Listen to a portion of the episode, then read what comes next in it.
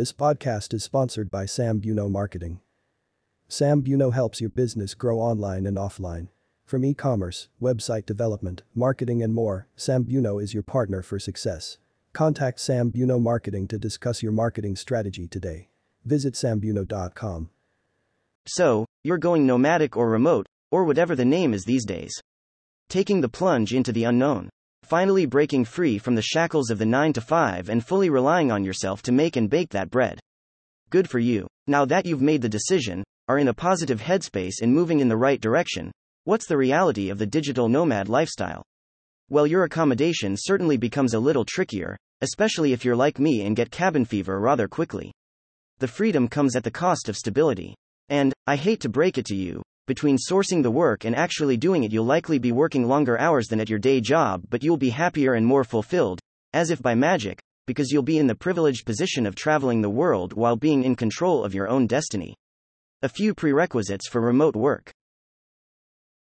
Of course, to get the ball rolling in any meaningful way, you'll need a few things, namely, a marketable skill, an affable personality, the ability to create a plan or schedule and stick to it without outside motivation, aka self reliance, and a heaping dump truck of fearlessness. Marketable skill. You'd be surprised with just how much you can do work-wise while being a digital nomad, but the best advice here is to have at least one highly refined skill to offer. For me, that's e commerce website development. Affable personality. What does this mean? You need to be open to everyone and everything and be able to build and nurture relationships quickly.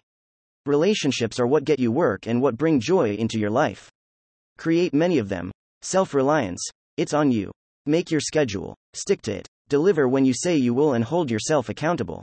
Failure is a stepping stone to success, and the only one who can increase your pay and get you better work is you. Fearlessness. You're walking a high wire without a safety net. Believe in yourself and your skill set. Working with clients remotely. Now that you're out there working, plopped in front of your laptop, looking out over the Mediterranean or Caribbean or whatever sea or mountain. Why not? It's your life, go where you please, you want to plant yourself in front of. How do you deal with clients? Fortunately, you pretty much only have two types of clients those who adamantly want to see you and those who adamantly want to see results, i.e., work being delivered. The latter is, of course, far easier to manage.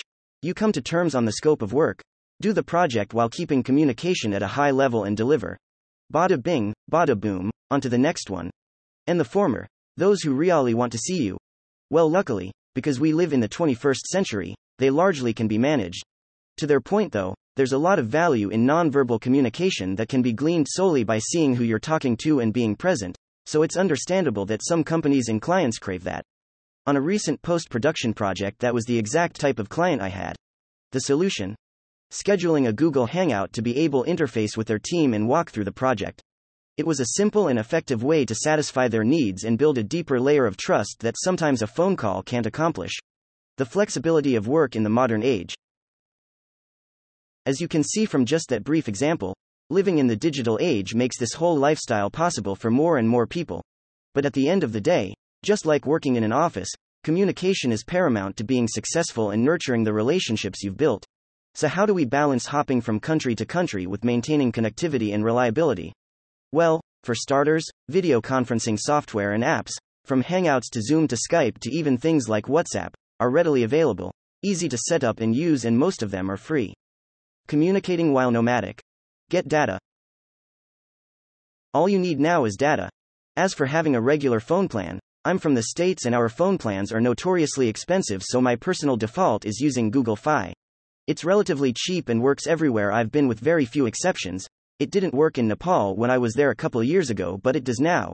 And if I'm going to be in any country for at least a month, I'll get a local SIM card 100% of time. Additionally, co working spaces abound the world over at this point and they offer their own connectivity solutions for keeping connected. Is remote work worth the trouble? After all that, you may be wondering is it really worth the trouble? In a word, absolutely. For example, my life looked like this recently video shoot in Uruguay, Post production for that in Zagreb, Croatia, picked up a new gig and did that while enjoying Kiev, Ukraine. Ultimately, you come to find that the world is truly your oyster if you're willing to let go and take the leap of faith and grab it.